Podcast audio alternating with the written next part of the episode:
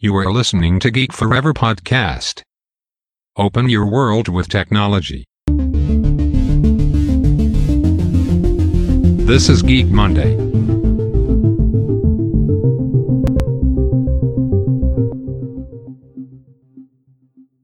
สวัสดีครับ ผมดนทราดนจากดนบล็อกนะครับ และนี่คือรายการ Geek Monday นะครับ รายการที่จะนำท่านไปพบกับเทคโนโลยีใหม่ๆนะครับ เทคโนโลยีอัปเดตใหม่ ๆ ทั้ง AI Machine Learning หุ่นยนต์ต่างๆนะครับ รวมถึงเทคโนโลยีด้านบล็อกเชนนะครับ ที่กำลังมีผลกระทบอย่างามากในสังคมปัจจุบันนะครับ รวมถึงเรื่องของธุรกิจต่างๆนะครับ ที่กำลังถูกเทคโนโลยีต่างๆ เหล่านี้เนี่ยเข้ามาแข่งขันนะครับ มา disrupt ธุรกิจที่เป็นรูปแบบเก่าๆนะครับทำให้ธุรกิจเก่าๆเนี่ยสามารถล้มหายตายจากได้ภายในระยะเวลาเพียงไม่กี่ปีนะครับ สำหรับตอนนี้ก็มาถึง EP ที่ 12 กันแล้วนะครับ เรามาถึง EP ที่12 เนี่ย ก็มาเจอกันทุกวันจันทร์นะครับ เหมือนเดิมนะครับ ทุกวันจันทร์ผมจะมาอัปเดตเรื่องราวของเทคโนโลยีใหม่ๆนะครับ รวมถึงธุรกิจต่างๆ ที่เกี่ยวข้องนะครับในการอ่านำเอาเทคโนโลยีใหม่ๆ เหล่านี้เนี่ยมาใช้นะครับ มาปรับใช้แล้วก็ทำให้เกิดการเติบโตทางด้านธุรกิจอย่างรวดเร็วนะครับ เราเห็นได้ว่าหลายๆทูลเนี่ยมาเปลี่ยนแปลงธุรกิจจากหน้ามือเป็นหลังมือได้อย่างรวดเร็วเลยนะครับ สำหรับเรื่องที่จะมาพูดใน EP นี้นะครับจะเป็นเรื่องราวของ Facebook นั่นเองนะครับเราจะพูดถึง Facebook อีกครั้งนะครับ หลังจากที่เคยพูดไปในส่วนของตัว Marketplace นะครับที่ Facebook ได้สร้างตัว Marketplace โดยใช้เทคโนโลยีต่างๆ เข้ามานะครับเทคโนโลยีทางด้านอ AI รวมถึงเทคโนโลยีอื่นๆนะครับมาปรับตัว Marketplace ทำให้กลายเป็นแพลตฟอร์มที่ผู้ใช้ สามารถมาโพสต์ขายสินค้าต่างๆนะครับ ไม่ว่าจะเป็นมือหนึ่งหรือมือสองนะครับ แล้วก็มีการแนะนำจากตัว Facebook เองด้วยนะครับทำให้ Marketplace ของ Facebook เนี่ยกลายมาเป็นแพลตฟอร์มทางด้านอีคอมเมิร์ซที่น่าสนใจอีกแพลตฟอร์มหนึ่งเลยนะครับ ในอตอนนี้นะครับ อ่าทำไมผมถึงมาพูดถึงเรื่องของ Facebook อีกรอบนะครับ วันนี้เราจะมาพูดถึงเรื่องของการ disrupt ธุรกิจอื่นของ Facebook นะครับ ไม่ว่าจะเป็นธุรกิจสื่อหนังสือพิมพ์นิตยสารต่างๆนะครับ ซึ่งตอนนี้มันก็เริ่มลามเข้ามาสู่วงการทีวีแล้วด้วยนะครับ จะเห็นได้ว่าการเข้ามาของอ่าแพลตฟอร์มของ Facebook เนี่ยได้ทำลายธุรกิจเก่าๆไปหลายธุรกิจนะครับ ได้รุกรานธุรกิจเก่าๆไปนะครับ ซึ่งเราจะเห็นข่าวจากในรอบ ไม่กี่ปีที่ผ่านมานะครับที่มีการปิดตัวลงของไม่ว่าจะเป็นนิตยสารต่างๆนะครับรวมถึงหนังสือพิมพ์นะครับหลายหัวหลายฉบับมากนะครับซึ่งสิ่งที่น่าเซอร์ไพรส์ที่ผมติดตามอยู่ก็คือในเรื่องของหนังสือพิมพ์บางกอกโพสต์นะครับซึ่งเป็นหนังสือพิมพ์ฉบับภาษาอังกฤษของประเทศไทยนะครับที่มีมาอย่างยาวนานนะครับซึ่งต้องเรียกว่าฟันฝ่าอุปสรรคมาอย่างยาวนานสุดท้ายก็ต้องปิดตัวลงไปนะครับไม่สามารถทนต่อกระแสการเข้ามาของสื่อออนไลน์ใหม่ ๆ ได้นะครับโดยเฉพาะสิ่งสำคัญอย่างยิ่งที่สุดก็น่าจะเป็นเรื่องของ Facebook เองนี่แหละครับที่เป็นตัวแปรที่สำคัญในการทำลายสื่อเก่าๆไปหลายสื่อนะครับ ซึ่งประกอบกับความแพร่หลายของสมาร์ทโฟนนะครับที่กลายเป็นอ,อุปกรณ์ที่มีคนใช้งานทั่วโลกกลายเป็นสิ่งสำคัญประจำกายของมนุษย์ทุกคนในปัจจุบันเลยก็ว่าได้นะครับทำให้สื่อออนไลน์เนี่ย เหล่านี้เนี่ยกลายมาเป็น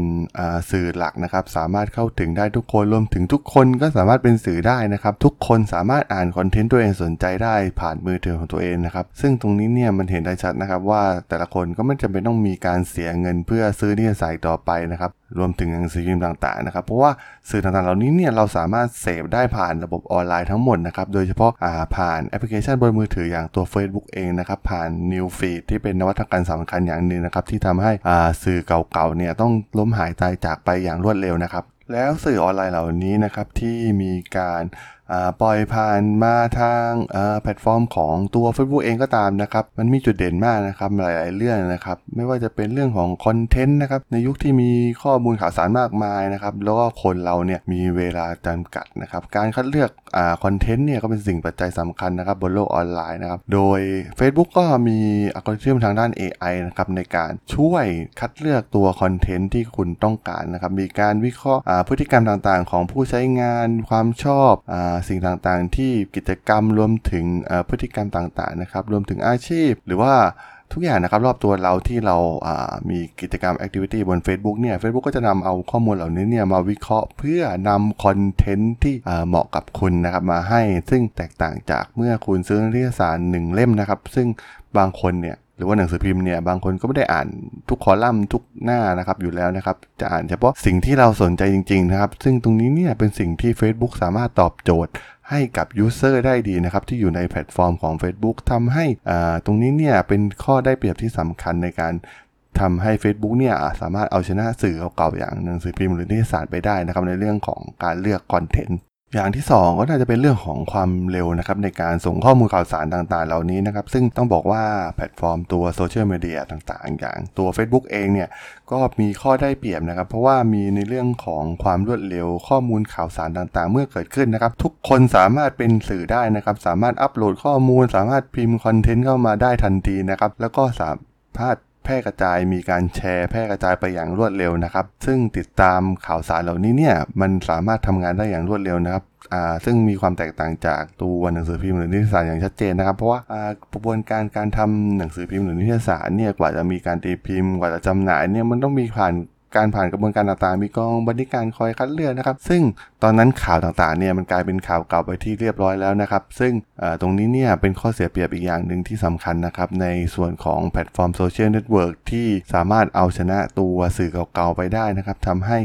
ความเร็วเนี่ยเป็นสิ่งสำคัญต่อผู้บริโภคนะครับสิ่งสำคัญอีกอย่างหนึ่งน่าจะเป็นเรื่องของค่าใช้จ่ายนะครับในการใช้ต้องก็ต้องบอกว่าอ่าตัวแพลตฟอร์มเหล่านี้นะครับไม่ว่าจะเป็นเรื่อง Facebook เนี่ยก็เราแทบจะใช้กันฟรีอยู่แล้วนะครับแลกด้วยการอ่าแลกด้วยข้อมูลต่างๆ เราที่มีการให้ Facebook เนี่ยทำการเก็บนะครับ ไม่ว่าจะเป็นพฤติกรรมต่างๆ ข้อมูลไบอ่า information ส่วนตัวนะครับ ข้อมูลต่างๆ เหล่านี้เนี่ยเป็น ข้อมูลที่สำคัญนะครับ เพราะว่า Facebook สามารถเอาข้อมูลเหล่านี้เนี่ยไปหาเงินต่อได้นะครับเขาจึงให้เราใช้ฟรีนะครับซึ่งแตกต่างจากอ่าสื่อยุคเก่าๆที่เราก็ต้องเสียเงินไปซื้อมานะครับ ซึ่งไม่ใช่ว่าอ่าสื่อเก่าเนี่ยจะไม่มีโฆษณานะครับสื่อเก่าก็มีโฆษณานะครับ เราเห็นได้ว่ามันก็แทบจะไม่ต่างกันนะครับ แต่ว่า Facebook เนี่ยเราไม่ต้องเสียเงินเราได้ข้อมูลต่างๆ ใหม่ล่าสุดตลอดเวลานะครับ ตรงนี้ก็ถือว่าเป็นข้อเสียเปรียบที่สำคัญนะครับ เราจะเห็นว่าเฟซบุ๊กสามารถเอาชนะไปได้อย่างเด็ดขาดเลยนะครับ ในเรื่องของค่าใช้จ่ายที่เกิดขึ้นสำหรับผู้ใช้งานนะครับ ที่สำคัญคือเรื่องของต้นทุนนะครับในการทำสื่อเก่าๆเนี่ยเราเห็นได้ว่าทุกอย่างมันเป็นระบบทั้งหมดนะครับจะจะมีทีมงานฝ่ายต่างๆ ทีมงานฝ่ายกราฟิกทีมงานฝ่ายวิดีโอ ทีมงานสัมภาษณ์ ทีมงานกองบรรณาธิการนะครับจะเห็นได้ว่ามีทีมงานประกอบด้วยทีมงานมากมายนะครับคอยสร้างนิตยสารหรือว่าหนังสือพิมพ์ออกมาสักเล่มหนึ่งนะครับสักฉบับหนึ่งเนี่ยต้องใช้ทีมงานรวมถึงต้นทุนนะครับเมื่อตีเป็นอ่า man-day man-hour เนี่ยก็จะเห็นได้ว่าเป็นต้นทุนที่สูงนะครับซึ่งแตกต่างจากสื่อที่ผลิตในออนไลน์นะครับเราจะเห็นได้ว่าหลายๆ คนนะครับ สามารถทำทุกอย่างได้ภายในตัวคนเดียวด้วยซ้ำนะครับ สามารถสร้างคอนเทนต์เจ๋งๆนะครับคอนเทนต์ที่มีความดึงดูดผู้คนมากมาย ให้คนสามารถมาไลค์มาแชร์ได้อย่างเยอะมากเลยนะครับ โดยใช้การาสร้างด้วยคนเพียงคนเดียวด้วยซ้ำนะครับในบางงาน และอีกส่วนหนึ่งที่น่าสนใจสำหรับ Facebook ที่มีเหนือกับสื่อเก่าๆอย่างชัดเจน ก็คือเรื่องของสถิติต่างๆนะครับในการมีส่วนร่วมของผู้ผู้ผู้เสพสื่อนะครับว่ามีส่วนร่วมกับคอนเทนต์ต่างๆยังไงบ้างนะครับ เราจะเห็นว่าสื่อยุคเก่าเนี่ยมันก็ไม่สามารถวัดอะไรได้มากมายนะครับว่าคอนเทนต์แต่ละส่วนเนี่ยมีผู้สนใจมากน้อยขนาดไหนนะครับอาจจะต้องมีดัชนีชี้วัดต่างๆ มีการ ตอบคำถาม ส่งไปตอบคำถามอะไรต่างๆ ซึ่งเป็นรูปแบบแบบเก่านะครับ ซึ่งต่างจากตัว Facebook ที่โพสต์โพสต์เนี่ยก็จะมีสถิติทุกอย่างนะครับ ว่าอ่ามี engagement กับโพสต์เท่าไหร่ มีมีไลค์เท่าไหร่ มีคนแชร์ไปจำนวนเท่าไหร่นะครับ ซึ่งสถิติเหล่านี้เนี่ยมันบอกชัดเจนนะครับในความนิยมของคอนเทนต์นะครับทำให้ตัวเจ้าของเพจเองก็ตามนะครับที่จะสะทำสร้างคอนเทนต์เนี่ยสามารถปรับเปลี่ยนรูปแบบของคอนเทนต์ได้ตลอดเวลานะครับเพื่อให้โดนใจกลุ่มผู้ใช้งานที่เป็นฐานของอ่าแฟนของเพจตัวเองนะครับ ซึ่งแตกต่างจากนิตยสารนะครับค่อนข้างเป็นเรื่องที่ fix นะครับว่ามีการส่งนิตยสารไปถึงมือผู้อ่านก็ยากนะครับที่จะไปตัวทำการวัดค่าต่างๆนะครับว่า user อ่าผู้อ่านเนี่ยสนใจส่วนไหนมากเป็นพิเศษ หรือว่ามีปฏิสัมพันธ์กับคอนเทนต์ตัวไหนมากเป็นพิเศษนะครับ ซึ่งตรงนี้เนี่ยเป็นสิ่งสำคัญอย่างหนึ่งนะครับในการปรับตัวคอนเทนต์ให้กับให้ทันกับกระแสของการเปลี่ยนแปลงของผู้บริโภคได้อย่างรวดเร็วมากกว่านะครับซึ่งเราจะเห็นได้จากข้อดีต่างๆมากมายของเฟซบุ๊กนะครับ ในส่วนของ New Feed เนี่ยมันก็จะทำให้อ่า disrupt ธุรกิจเก่าๆนะครับที่เป็นสื่อสิ่งพิมพ์นะครับไม่ว่าจะเป็นหนังสือพิมพ์นิตยสารหรือว่าต่างๆนะครับที่มีการพิมพ์ว่า เป็นรูปแบบของฟิสิก a l สามารถจะอยู่ได้ยากมากขึ้นเรื่อยๆนะครับเราจะเห็นได้ถึงการปิดตัวทยอยปิดตัวมาเรื่อยๆนะครับซึ่งผู้ที่เหลืออยู่นะครับก็คิดว่าน่าจะต่อสู้กับกระแสดิจิตอลเหล่านี้ได้อีกไม่นานนะครับ เพราะว่ายังไงนะครับโลกก็กำลังหมุนไปทางนี้อยู่แล้วนะครับในการดูเสพคอนเทนต์ต่างๆ ในรูปแบบออนไลน์ ไม่ว่าจะเป็นผ่านเว็บผ่านมือถือ หรือว่าผ่านแอปต่างๆนะครับที่กำลังมีให้บริการมากมายอยู่ในปัจจุบันนะครับ ซึ่งหลังจาก Facebook ได้ทำลายในส่วนของคอนเทนต์ที่เป็นตัวอักษรเป็นหนังสือ หรือนิตยสารต่างๆ เป็นที่เรียบร้อยแล้วนะครับ เราก็จะเห็นได้ว่า Facebook ก็เริ่มรุกเข้ามาอีกตลาดหนึ่งนะครับในเรื่องของตลาดวิดีโอนะครับรวมถึงการไลฟ์สดนะครับซึ่ง Facebook เนี่ยได้ทำการออกฟีเจอร์ของการไลฟ์เพื่อทำการทดลองตลาดนะครับว่าการที่ทุกคนสามารถที่จะไลฟ์ได้จากทุกที่ และแชร์ให้เพื่อนได้รับรู้นั้นนะมี Impact ต่อมนุษย์ เรามากเพียงใดนะครับ ซึ่งการเปิดตัวของ Facebook Lite เนี่ยก็เป็นไปได้อย่างสวยงามนะครับ มีผลตอบรับที่ดีมาก แล้วก็ Facebook ก็เริ่มย่างก้าวเข้าสู่หลักไม้สำคัญของบริษัทนะครับ คือเปิดตัว Lite API ให้สามารถไลฟ์จากได้ทุก device นะครับ ทุกที่บนโลกนี้ซึ่งตรงนี้มันชัดเจนนะครับว่ามัน Impact อย่างมหาศาลกับเราเลยก็ว่าได้นะครับ การรับสื่อในยุคหน้าเนี่ยก็จะมีการเปลี่ยนไปในทันทีครับจากสื่อเก่าๆ อย่างทีวี หรือวิทยุเนี่ยอาจจะตายหายไปจากระบบได้ ซึ่งในปัจจุบันเนี่ยเราจะก็จะเห็นได้ว่าเทรนใหม่ของเด็กยุคใหม่เนี่ยก็แทบจะไม่เสพสื่อทางทีวีกันแล้วนะครับ ทุกคนเข้าสู่ระบบอินเทอร์เน็ตกันทั้งหมดมีการเสพสื่อผ่านสื่อต่างๆ ทั้งตัวเว็บไซต์เองแอปพลิเคชันต่างๆ ซึ่งมีปริมาณคอนเทนต์ที่มีมหาศาลนะครับให้เราเลือกเสพได้อย่างไม่จำกัด ไม่ต้องถูกยัดเยียดในการเสพเหมือนในอดีตที่ผ่านมาผ่านรูปแบบของทีวีนะครับที่ต้องมีการจัดรายการต่างๆ จากกองบรรณาธิการต่างๆนะครับตอนนี้เราสามารถเลือกเสพสื่อได้ตามความต้องการตามความสนใจของเรา โดยเฉพาะเลยนะนะครับ ซึ่งความสามารถในการถ่ายทอดสดของตัว Facebook Live นะครับทำให้มีคนฟังสามารถฟังได้ทันทีนะครับ มีการ interactive มีคอมเมนต์กันสดๆ แล้วก็ยังทำเป็นวิดีโอให้เสร็จสับได้เลยนะครับทำให้ทุกคนเนี่ยสามารถเป็นเจ้าของสื่อได้นะครับ โดยไม่ต้องมีเงินเป็นหลักพันล้านเหมือนในอดีตที่ต้องไปสร้างสถานีโทรทัศน์ก็สามารถมีช่องทีวีส่วนตัวกันได้นะครับ ต่อไปเอ่อ และที่สำคัญนะครับการใช้งานมันก็ยังทำได้แสนง่ายนะครับ มีแค่โทรศัพท์เพียงเครื่องเดียวก็สามารถทำการ Facebook ไลฟ์ได้แล้วนะครับ การไลฟ์เนี่ยจะเรียกว่าเป็นนวัตกรรมครั้งสำคัญเลยก็ได้ครับของตัว Facebook เอง แม้ตัว YouTube จะมีการาตัวเปิด YouTube ไลฟ์มาก่อนหน้านี้นะครับ แต่ว่ามันต่างกันนะครับ เพราะว่า Facebook เนี่ยเป็น social network platform ที่มีฐานผู้ใช้งานจำนวนมากนะครับ แล้วก็พฤติกรรมการเสพที่มีการแชร์การคอมเมนต์ต่างๆนะครับทำให้สามารถเจาะจงตัวไลฟ์หรือวิดีโอต่างๆเนี่ยไปยังกลุ่มผู้ชมที่ตรงเป้าหมายได้มากกว่านะครับ ซึ่งแตกต่างจากตัว YouTube ที่อาจจะต้องมีการค้นหาตัวคอนเทนต์ที่เราต้องการนะครับ ซึ่งตรงนี้เนี่ย มันค่อนข้างตอบโจทย์กับคนไทยด้วยนะครับ เพราะว่าคนไทยเป็นคนที่ชอบความสนุก แล้วก็ชอบเล่น feature อะไรใหม่ๆนะครับแล้วก็ที่สำคัญเราจะได้ดูคอนเทนต์ที่เป็นคอนเทนต์ที่สดใหม่ด้วยนะครับจาก Facebook Live นะครับ และที่สำคัญที่มีความแตกต่างอย่างชัดเจนระหว่างตัว Facebook Live กับตัวสื่อเก่าๆอย่างทีวีนะครับก็คือการปฏิสัมพันธ์กับคนดูแบบเรียลไทม์นะครับซึ่งรายการทีวีเนี่ยไม่สามารถที่จะทำสิ่งเหล่านี้ได้นะครับ ซึ่งหากจะทำก็ต้องมีวิธีการที่เป็นวิธีทางทางอ้อมนะครับ เช่นอาจจะมีการร่วมการส่ง message SMS หรือว่าการโทรศัพท์เข้ามาในรายการนะครับ ซึ่งตรงนี้เนี่ยมันเป็นการสื่อสารที่ยากลำบากไปนะครับสำหรับสื่อยุคเก่า แต่ว่าถ้าเทียบกับ Facebook เนี่ย รายการต่างๆ ที่มีการไลฟ์สดเนี่ยสามารถวัดผลได้จริงนะครับ มีคอมเมนต์กลับมาแบบเรียลไทม์มีการปฏิสัมพันธ์กับผู้ฟังผู้ชมแบบเรียลไทม์นะครับ ซึ่งมันทำให้ตัวแบรนด์หรือว่าสื่อเนี่ยสามารถรู้ได้ทันทีนะครับ ว่าคนดูหรือคนฟังเนี่ยเป็นใครนะครับ จากเดิมที่มีส่วนใหญ่จะมีการสื่อสารเพียงด้านทางเดียวนะครับ จากรูปแบบสื่อเก่าๆอย่างทีวีนะครับ แต่ไม่ใช่เพียงแค่มาแย่งฐานผู้ชมจากสื่อเก่าๆอย่างสื่อทีวีเพียงอย่างเดียวนะครับ แต่สื่อทีวีเองเนี่ยก็ยังได้ประโยชน์จากการใช้ตัว Facebook Live ในการถ่ายทอดอีเวนต์คนดังดาราต่างๆนะครับได้ทำการสื่อสารกับแฟนคลับ คนดูได้ติดตามกันแบบสดๆนะครับ ซึ่งกำลังได้รับความนิยมมากนะครับในตอนนี้ เพราะว่า จะมี feature ในส่วนของการแจ้งเตือนทุกครั้งนะครับที่มีการถ่ายทอดสด แล้วก็ยังสามารถแชร์ความเห็นได้แบบเรียลไทม์รู้จำนวนคนที่มาติดตามได้ทันทีนะครับ ซึ่งหากนำไปใช้ในสิ่งที่ถูกต้องเนี่ยก็จะถือว่าเป็นประโยชน์กับสื่อทีวีด้วยเช่นกันนะครับ เพราะว่ามันเป็นตัวเลขต่างๆ ที่สามารถวัดได้อย่างชัดเจนจากการไลฟ์สดผ่านตัว Facebook Live นะครับ แต่มันก็มีรายงานข่าวบางส่วนนะครับ ที่บอกว่า Facebook เนี่ยพยายามติดต่อรายการทีวีต่างๆ ในประเทศไทยนะครับ ให้มาออกอากาศในตัว Facebook Live โดยเฉพาะนะครับ โดยจะมีการให้เงินตอบแทนนะครับ ตามาระยะเวลาที่มีการออกอากาศนะครับ ซึ่งตรงนี้เนี่ยเราจะเห็นได้ว่ามันเป็นแพทเทิร์นคล้าย ๆ กับตอนที่ เฟซบุ๊กให้เอาสื่อทางด้านตัวเว็บไซต์ หรือว่าคอนเทนต์ที่เป็นตัวอักษรหรือภาพนะครับ เข้ามาสู่ระบบ Facebook ซึ่งตอนนั้น Facebook เปิดให้ฟีดเนี่ยสามารถให้ตัว user ของ Facebook เนี่ยเข้าถึงได้อย่างเต็มที่นะครับ มีการเปิดให้เราสื่อต่างๆนะครับ ไม่ว่าจะเป็นหนังสือพิมพ์ นิตยสารต่างๆนะครับที่ทำหันมาทำตัวคอนเทนต์ออนไลน์เนี่ยสามารถปล่อยตัวคอนเทนต์ออกมา แล้วก็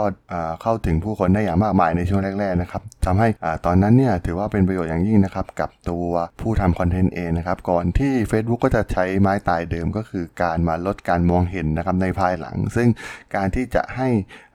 เพจต่างๆ หรือว่าคอนเทนต์ต่างๆ เห็นได้เหมือนเดิมนะครับก็จะมีการ boost boost คอนเทนต์ตัวนั้นนะครับเพื่อเสียเงินให้กับ Facebook นะครับซึ่งตรงนี้เนี่ยเป็นเรื่องที่น่าสนใจนะครับว่าในวงการวิดีโอหรือทีวีก็น่าจะเป็น step เดียวกันนะครับที่ Facebook ทำการปล่อยให้อ่าเป็นอ่าคอนเทนต์หลักก่อนนะครับแล้วก็ค่อยมาลดการมองเห็นในภายหลังนะครับปล่อยให้คนเนี่ยสร้างคอนเทนต์มาจนอ่ามีผู้ชมมากมายจนคนเริ่มสนใจนะครับแต่ว่าตอนหลัง Facebook ก็จะมาทำการลด การมองเห็นสิ่งเหล่านี้ลงไปนะครับ เหมือนกับที่ Facebook ทำในทุกๆอ่า product หรือบริการที่ Facebook เพิ่มเข้ามาในตัว feed นะครับ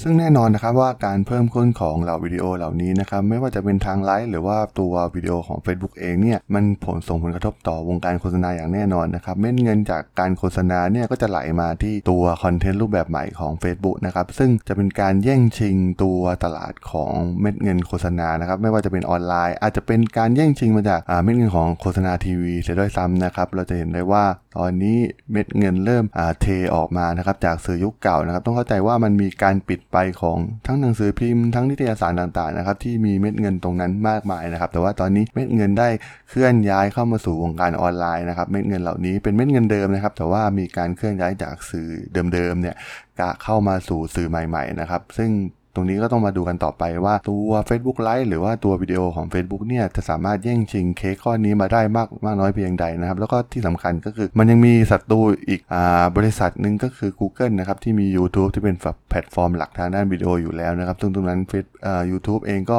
ครองส่วนแบ่งในส่วนของตลาดวิดีโออย่างมหาศาลอยู่แล้วนะครับ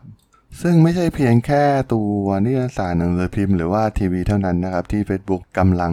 เข้ามามีบทบาทที่สำคัญต่อสื่อเหล่านี้นะครับ แม้กระทั่งสื่อออนไลน์ยุคเก่าๆ อย่างตัวที่เป็นเว็บบอร์ด หรือว่าเป็น community ต่างๆนะครับ เราจะเห็นได้ว่าการเกิดขึ้นของบริการ Facebook Group เนี่ยทำให้ตัว บริการต่างๆ ที่เป็นออนไลน์เมื่อก่อนเนี่ยเราจะไปฝังตัวกันตามกลุ่มต่างๆนะครับตาม forum ต่างๆนะครับรวมถึงตัว Marketplace ต่างๆด้วยนะครับที่ Facebook ได้ออกบริการเหล่านี้ออกมานะครับทำให้กลุ่มเดิมๆนะครับเว็บไซต์เดิมๆ ที่สร้างบริการที่เป็นบริการอย่าง forum หรือว่าตัว Marketplace เนี่ยทำให้คนเนี่ยเริ่มลดน้อยถอยลงอย่างชัดเจนนะครับตัวอย่างที่ผมเห็นชัดเจนที่ผมใช้อยู่เป็นประจำแต่ก่อนก็คือตัวออย่างเช่นเว็บใช้โอโอคอกโซนนะครับที่เป็น community ใหญ่ของการขายสินค้าซื้อสินค้าทางด้าน IT นะครับ แต่ก่อนเนี่ยผมขายของออุปกรณ์ IT เนี่ยผ่านตัวเว็บไซต์ o c o c com นะครับตลอดเวลาที่แบบอยากเปลี่ยนอยากอัปเกรดอะไรอย่างนี้นะครับ แต่ว่าตอนนี้เราจะเห็นได้ว่า community ในตัว Overclock Zone เองก็ตามเนี่ยนะครับมีการ active น้อยลงมากๆ ลงเรื่อยๆนะครับเพราะว่าคนเริ่มน้อยลงแล้วก็เริ่มขายยากขึ้นนะครับ ผมสังเกตได้ว่าแต่ก่อนเนี่ยจะขายง่ายมาก เพราะว่ามีคนเข้ามาเยอะมากนะครับ แต่ว่าตอนนี้เนี่ยก็ต้องย้ายไปครับผมก็ต้องไปโพสต์ ที่อื่นนะครับอย่างตัวโพสต์ในกลุ่มต่างๆ ของเฟซบุ๊กเอง หรืออกลุ่มที่เกี่ยวข้องนะครับรวมถึงตัว Marketplace เองก็ตามนะครับซึ่งตรงนี้นะมันเป็นส่วนประสานกันของ Facebook นะครับทำให้ Facebook นะครับเมื่อออกบริการอะไรใหม่ ๆ มานะครับเราเห็นว่า Facebook จะเป็นฝ่ายได้เปรียบอยู่เสมอนะเพราะว่ามีฐานข้อมูลต่างๆ มีฐานข้อมูลพฤติกรรมต่างๆนะครับรวมถึงฐานลูกค้าผู้ใช้งานที่มีอยู่ทั่วโลกนะครับซึ่ง Facebook เนี่ยเก็บข้อมูลเหล่านี้ไปนะครับต้องคิดว่า Facebook ต่อไปออกบริการอะไรออกมาเนี่ยก็ต้องมีเอฟเฟกต่อบริการนั้นๆอยู่แล้วนะครับ ยิ่งอย่างตัวอย่างใหม่ล่าสุดก็คือตัว l i b a c o i n นะครับที่เป็น digital currency ที่ Facebook กำลังจะออกมาเนี่ยก็เป็นสิ่งที่น่ากลัวนะครับว่าจะส่งผลต่อธุรกิจวงการการเงินการธนาคารของโลกเรานะครับอย่างไรนะครับรูปแบบการ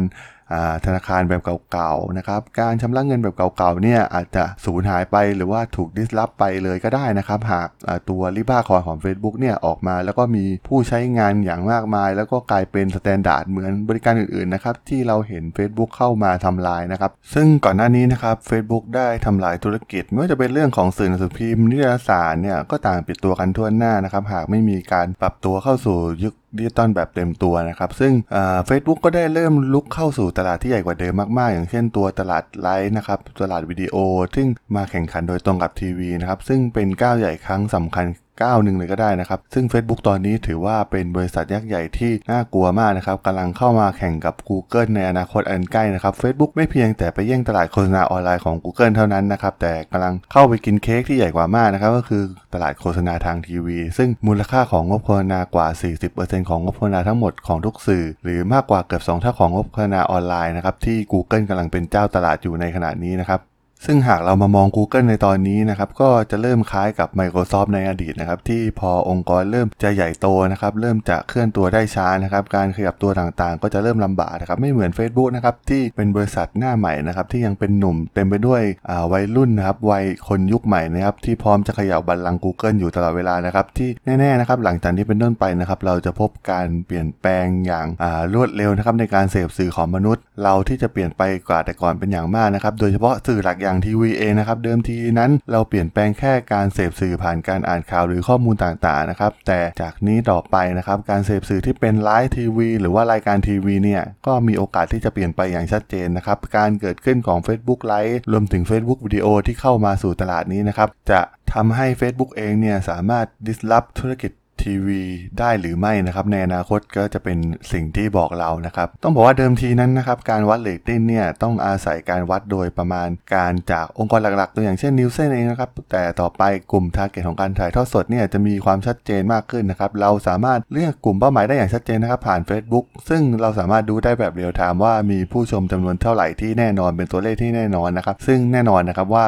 ส่วนนี้เนี่ยจะส่งผลต่องบโฆษณาทางทีวีแบบเดิมๆแน่นอนนะครับก็จะมีการหลั่งไหลเข้ามาสู่ Facebook แทนนะครับ เพราะว่าอย่างแรกเลยก็คือสามารถวัดกลุ่มเป้าหมายได้อย่างเที่ยงตรงที่สุดนะครับ เพราะว่ามันมีตัวเลข stat ข้อมูลต่างๆ อย่างชัดเจนนะครับ Google นั้นแม้จะมี YouTube ไลฟ์มาก่อนหน้านะครับ แต่ตัว Facebook เองเนี่ยมีความได้เปรียบอย่างมากในเรื่องของฐานผู้ใช้งานในตัว social network platform หลักนะครับ ซึ่งตอนนี้ก็ต้องบอกว่ามันแทบจะเป็นสิ่งจำเป็นขั้นพื้นฐานต่อการดำรงชีวิตของมนุษย์โดยส่วนใหญ่เป็นที่เรียบร้อยแล้วนะครับเอ่อแล้วก็ต้องบอกว่า